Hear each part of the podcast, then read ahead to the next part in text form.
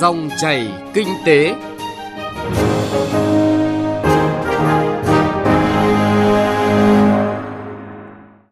Xin kính chào quý vị và các bạn. Rất vui được gặp lại quý vị và các bạn trong dòng chảy kinh tế trên kênh Thời sự VV1 Đài Tiếng nói Việt Nam. Chương trình hôm nay thứ ba ngày 11 tháng 6 có những nội dung chính sau đây. Bộ Giao thông Vận tải đề xuất xin tăng phí tại 49 dự án BOT từ 12 đến 18%, trong đó sẽ có 37 dự án tăng phí trong năm nay. Việt Nam đang nỗ lực cải thiện môi trường đầu tư để hiện thực hóa các ý tưởng mô hình kinh doanh đổi mới sáng tạo. Hạ Long nở rộ căn hộ chung cư biến hóa thành khách sạn. Hiện nay, tại hai đô thị lớn nhất cả nước là Hà Nội và thành phố Hồ Chí Minh đang thiếu trầm trọng nguồn cung nhà ở xã hội. Việc phát triển nhà ở xã hội khó khăn và mang nặng cơ chế xin cho đã và đang dẫn đến nhiều tiêu cực trên thị trường. Đó là nội dung bài viết của phóng viên Đài Tiếng nói Việt Nam trong mục Chuyện thị trường ở phần cuối chương trình. Sau đây là nội dung chi tiết. Bộ Giao thông Vận tải vừa đề xuất xin tăng phí tại 49 dự án BOT từ 12 đến 18%. Theo đó, sẽ có 37 dự án xin tăng phí trong năm 2019, năm 2020 có 10 dự án, năm 2021 có 2 dự án, các dự án còn lại cơ bản tăng phí sau năm 2021.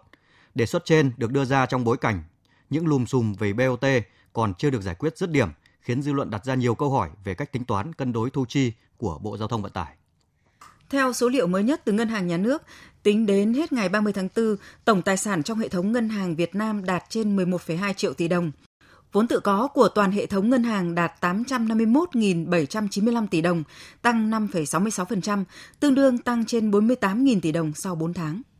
Sau các doanh nghiệp bất động sản lớn như Vingroup, Hoàng Anh Gia Lai, FLC, mới đây công ty địa ốc Hoàng Quân cũng công bố chuyển hướng đầu tư vào lĩnh vực nông nghiệp – công ty trách nhiệm hữu hạn một thành viên nông nghiệp Hoàng Quân sẽ được thành lập để thực hiện dự án này.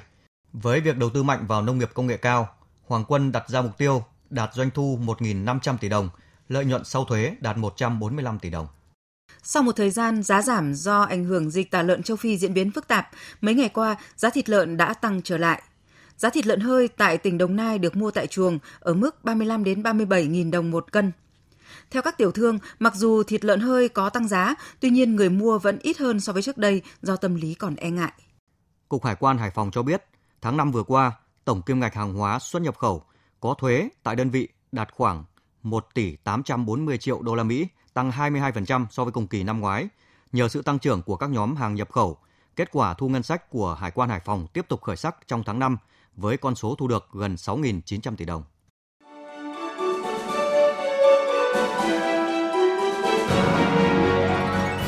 Dòng chảy kinh tế, dòng chảy cuộc sống.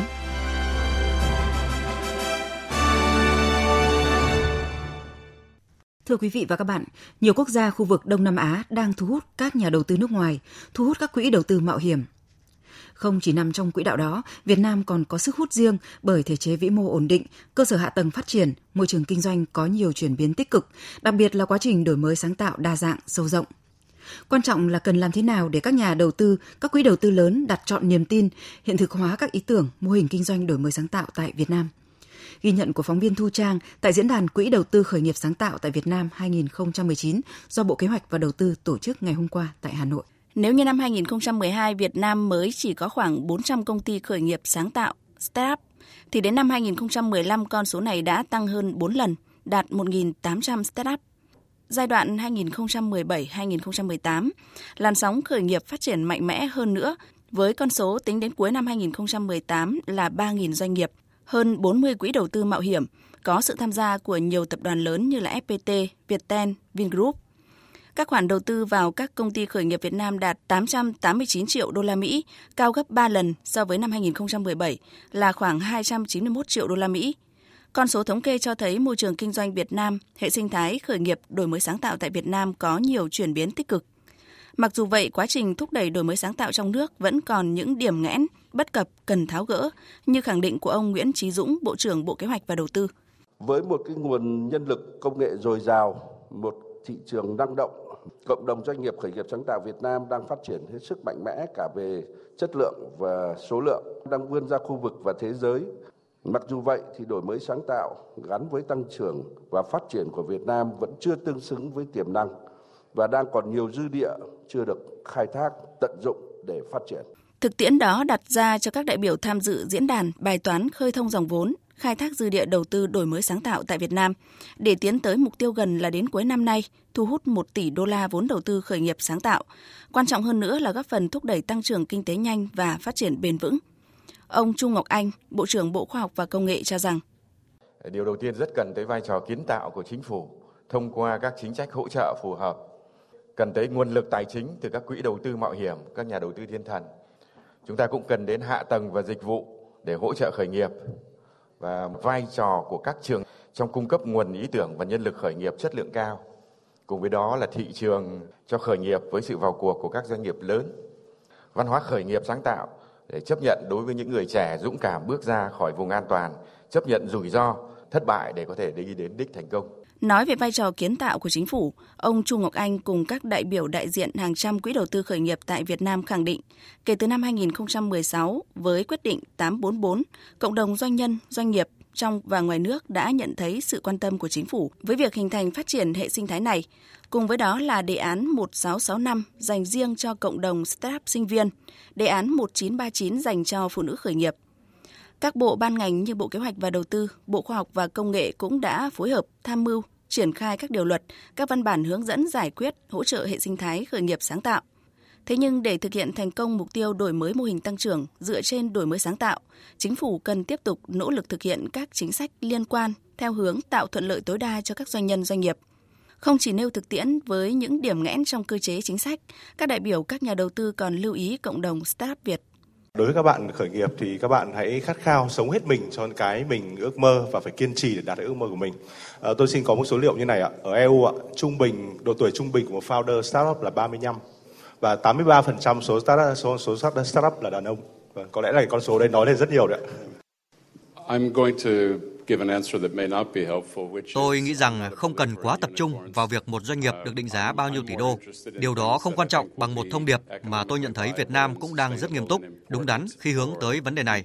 Đó là tập trung thúc đẩy, xây dựng một công ty hoặc một doanh nghiệp có những sáng tạo mà cả thế giới có thể ứng dụng được. À, làm thế nào để chúng ta có thể đưa cái tiếng Anh trở thành ngôn ngữ ít nhất là ngôn ngữ kinh doanh các cái vấn đề liên quan đến cái văn bản chúng ta dịch được cái luật đấy ra để giúp cho bạn bè quốc tế biết về Việt Nam và giúp cho chính người Việt Nam, các cái doanh nghiệp Việt Nam có thể tiếp cận hội nhập. Sau khi lắng nghe nguyện vọng đề xuất từ các nhà đầu tư trong và ngoài nước, Phó Thủ tướng Chính phủ Vũ Đức Đam nêu quan điểm chỉ đạo. Có rất nhiều việc phải làm. Đầu tiên phải tiếp tục cải thiện thật tốt môi trường kinh doanh.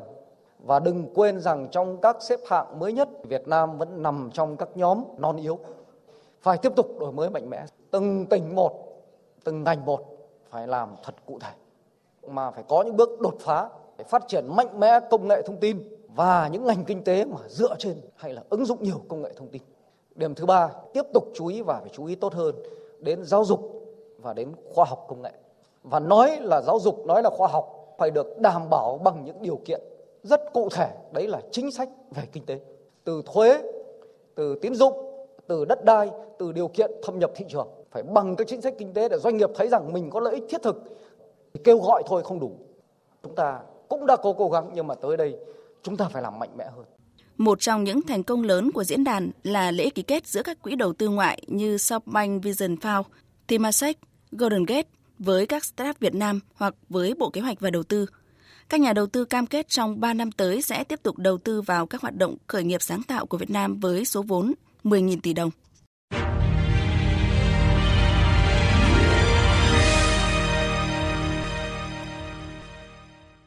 Thưa quý vị và các bạn, là điểm du lịch hấp dẫn hàng đầu cả nước, đến với Hạ Long, tỉnh Quảng Ninh, du khách ngày càng ưa chuộng trải nghiệm các hình thức lưu trú khác nhau bên cạnh các khách sạn truyền thống. Nắm bắt xu hướng này, rất nhiều chủ nhà trung cư tại Hạ Long đã biến căn hộ của mình thành khách sạn, khiến công tác quản lý trung cư gặp khó khăn và chất lượng dịch vụ cũng bị thả nổi. Bài viết của Trường Giang, phóng viên thường trú Đài Tiếng Nói Việt Nam, khu vực Đông Bắc, phản ánh thực trạng này. Mời quý vị và các bạn cùng nghe. Truy cập vào các website dịch vụ đặt phòng trực tuyến như Agoda, Booking, Airbnb, đặc biệt là các nhóm, diễn đàn trên Facebook. Du khách dễ dàng tìm thấy hàng loạt địa chỉ được quảng cáo là homestay ở Hạ Long.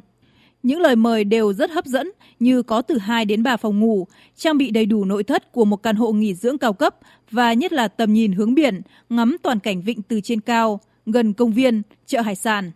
Du khách từng lựa chọn loại hình này cho biết.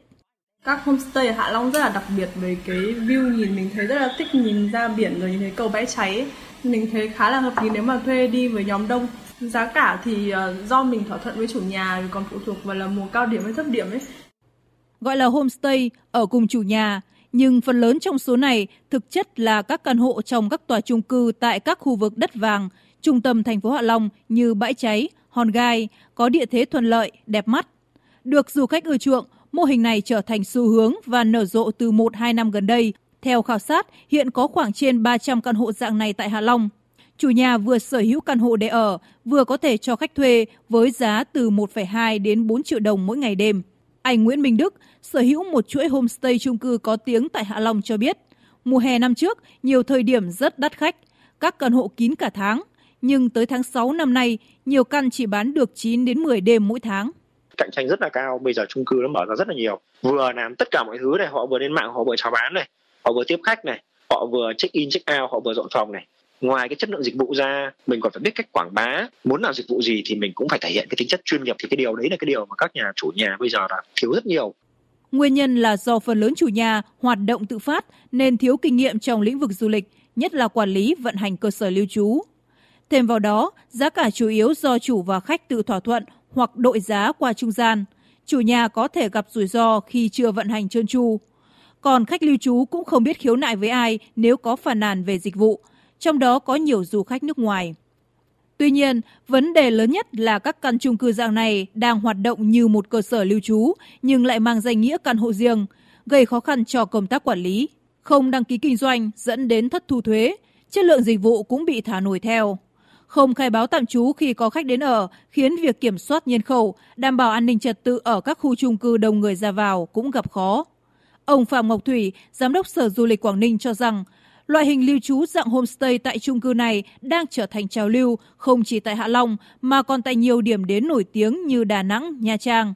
Tuy vậy, do cơ sở pháp lý trong hoạt động này chưa đầy đủ nên việc quản lý vẫn khó khăn, tiềm ẩn bất ổn cho hoạt động du lịch tại địa phương. Chúng tôi cũng rất là hướng cái việc tạo điều kiện tối đa cho nhà đầu tư để có thêm những cái cơ sở lưu trú để đáp ứng ngày càng tốt hơn cho khách du lịch. Chúng tôi trong vừa qua thì cũng đã có văn trao đổi với các địa phương, có giả soát việc đấy. Nhưng mà tôi nhận rằng là những cơ sở pháp lý thì thực sự nó cũng chưa đầy đủ, cho nên là những cái việc liên quan đến vấn đề xử lý là chúng tôi cũng chưa thể triển khai.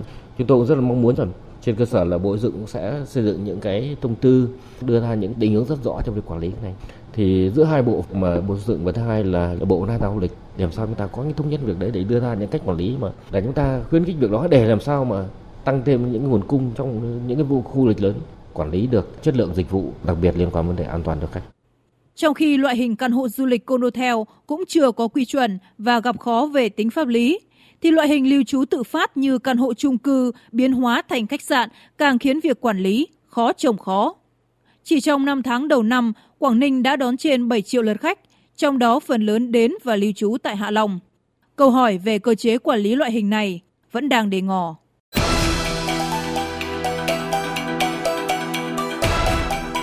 Chuyện thị trường Thưa quý vị và các bạn, theo chiến lược phát triển nhà ở quốc gia đến năm 2020, nhu cầu nhà ở xã hội tại khu vực đô thị cần đến 12,5 triệu mét vuông sàn. Tuy nhiên đến nay, các dự án đã hoàn thành và đang triển khai mới có tổng cộng gần 4 triệu mét vuông, chỉ đạt khoảng 30% so với kế hoạch. Do cùng ít, cầu nhiều, thị trường nhà ở xã hội đang nảy sinh nhiều tiêu cực. Hàng loạt dự án nhà ở xã hội tại Hà Nội và thành phố Hồ Chí Minh được bán sai đối tượng. Nhiều người lợi dụng chính sách của nhà nước về nhà ở xã hội để trục lợi. Chuyện thị trường hôm nay, phóng viên Thành Trung sẽ làm rõ hơn vấn đề này. Chị Nguyễn Thị Thanh Thủy, quê ở huyện Thái Thụy, tỉnh Thái Bình, đang làm giáo viên mầm non tại quận Cầu Giấy, Hà Nội. Còn chồng chị Thủy đang làm nhân viên văn phòng. Do phải chứng minh thu nhập, xác nhận các loại giấy tờ và nhiều thủ tục khác theo quy định, việc mua nhà ở xã hội của vợ chồng chị gặp rất nhiều khó khăn. Nhiều lần đi lại, tìm hiểu, đăng ký hồ sơ, nhưng vợ chồng chị vẫn không thể mua được một căn hộ chung cư dự án Eco Home 3 tại phường Đông Ngạc, quận Nam Từ Liêm – do công ty Capital House làm chủ đầu tư. Biết chị muốn mua một căn hộ có diện tích nhỏ, một nữ bán hàng tự xưng là người của công ty đến tiếp cận và mời chào căn hộ 67 m2 ở tầng 14 với mức chênh lệch 70 triệu đồng so với mức giá gốc. Nếu đồng ý, hai bên sẽ chuyển nhượng hợp đồng theo dạng viết giấy ủy quyền. Chị Nguyễn Thị Thanh Thủy bức xúc. Qua thực tế chúng tôi cũng có đi ờ, tìm hiểu và cũng trải nghiệm qua quá trình mua thì tôi thấy rằng là cái mua được nhà ở xã hội ở Hà Nội thì nó rất là khó. Nó khó ở đây không phải là vì là không có nguồn cung, vẫn có cái nguồn cung ấy qua một số những cái dự án. Đấy nhưng mà tôi thấy là cái việc mua nó khó ở chỗ là người mua chúng tôi đôi khi lại ờ, ờ, không tiếp cận được với cái nguồn hàng do những cái vướng mắc về thủ tục hoặc là qua trung gian. Tôi có cảm giác như có cái sự gì đó thiếu minh bạch ở đây. Ngay bên cạnh dự án Eco Home 3 là dự án Eco Home 2, việc mua bán nhà ở xã hội cũng khá sôi động từ hàng năm nay. Điều đáng nói là việc chuyển căn hộ trong dự án này diễn ra khi người dân chưa đủ thời gian 5 năm theo quy định của pháp luật về nhà ở xã hội. Theo tìm hiểu của phóng viên, Giá mỗi mét vuông căn hộ trong dự án này được bán là 19 triệu đồng một mét vuông, cao hơn 8 triệu đồng một mét vuông so với giá gốc được chủ đầu tư bán cho người dân năm 2014. Bà Lê Thị Sáu, một người dân đang ở trong khu chung cư Eco Home 2 giới thiệu. Có nhà trên tầng 12 mua không? Tầng 12 à? Mày cho mà mua nhà căn gốc. Dư là kiểu con học xa quả. Tức là mình dư mình trả tiền để chủ chủ họ đi trả tiền họ lấy bia về mua ưng là chúng mua chứ còn đây giấy tờ là họ làm hết họ làm để thời gian sổ đổi cho mình chứ ai cũng rửa mà nhà bên cạnh mấy nhà bán đấy chứ này những tiêu cực trong việc xét duyệt hồ sơ dự án chuyển nhượng hợp đồng nhà ở xã hội tại Hà Nội và Thành phố Hồ Chí Minh đã xảy ra từ nhiều năm nay. Sở Xây dựng Thành phố Hồ Chí Minh vừa có văn bản đề nghị hợp tác xã Gia Phú, chủ đầu tư dự án chung cư First Home Thạnh Lộc tại quận 12, thu hồi một số căn hộ bán sai đối tượng tại dự án. Tại đây, nhiều người đáp ứng đủ điều kiện được hỗ trợ chính sách về nhà ở xã hội, được hợp tác xã Gia Phú giải quyết bán căn hộ tại chung cư First Home Thành Lộc. Tuy nhiên, một số người sau đó đã chuyển nhượng hoặc cho thuê không đúng quy định. Đối với những trường hợp này, hướng xử lý là chấm dứt hợp đồng mua bán căn hộ. Về vấn đề này, ông Nguyễn Chí Dũng, Phó Giám đốc Sở Xây dựng Hà Nội khẳng định, thành phố đã giao cho công an các địa phương thường xuyên kiểm tra người sử dụng nhà ở xã hội trên địa bàn. Trường hợp sử dụng nhà ở xã hội không đúng đối tượng sẽ bị thu hồi. Tuy nhiên, việc kiểm tra thì thường xuyên, nhưng phát hiện và thu hồi thì không có. Ông Nguyễn Hữu Cường, Chủ tịch Câu lạc bộ Bất động sản Hà Nội cho rằng có nhiều người đã giàu rồi nhưng lợi dụng cơ chế chính sách cũng cố tình để làm trái các cái hồ sơ để được hưởng các cái giá ưu đãi để không phải những cái người đấy đứng ra mà là để cho người thân ở quê hay đâu đó để được hưởng những cơ chế chính sách ấy thì cái đấy cũng phải phải xem xét lại từ cái khâu phân loại đối tượng xét duyệt đối tượng đâu. Giáo sư Đặng Hùng Võ, nguyên thứ trưởng Bộ Tài nguyên và Môi trường cho rằng nguyên nhân dẫn đến tình trạng tiêu cực trong việc mua bán nhà ở xã hội như hiện nay là do vẫn còn cơ chế xin cho. Nếu cắt được cơ chế xin cho đi, tạo được nhà có giá phù hợp, khả năng thanh toán thuận lợi với người thu nhập thấp thì ai có tiền là mua được nhà. Giáo sư Đặng Hùng Võ nói. Tôi cho rằng cái câu chuyện vẫn là tiếp cận đến nhà ở cho người có thu nhập thấp như thế nào cho nó phù hợp chứ không phải là chuyện nhà nước bao cấp để làm hạ giá nó đi. Về đất đai chúng ta phải giảm được giảm được chi phí. Cái thứ hai là thanh toán như thế nào để phù hợp với thu nhập của họ. Theo khuyến cáo của các chuyên gia, người dân nên thận trọng khi mua nhà ở xã hội theo hình thức ủy quyền hay viết giấy tay. Theo quy định tại điều 562 Bộ luật dân sự năm 2015, hợp đồng ủy quyền là sự thỏa thuận của các bên. Bên được ủy quyền thực hiện công việc nhân danh bên ủy quyền. Khi xảy ra tranh chấp hoặc thu hồi quyền lợi của người mua khó được đảm bảo bởi nếu có tranh chấp phải giải quyết tại tòa án, khả năng rất cao tòa sẽ tuyên án hủy hợp đồng và hợp đồng đó là vô hiệu. Nếu bị cơ quan nhà nước thu hồi do vi phạm quy định về mua bán nhà ở xã hội, việc đòi hỏi quyền lợi ở đây là rất khó khăn bởi bên mua không phải là chủ sở hữu, đặc biệt là trường hợp người bán không hợp tác.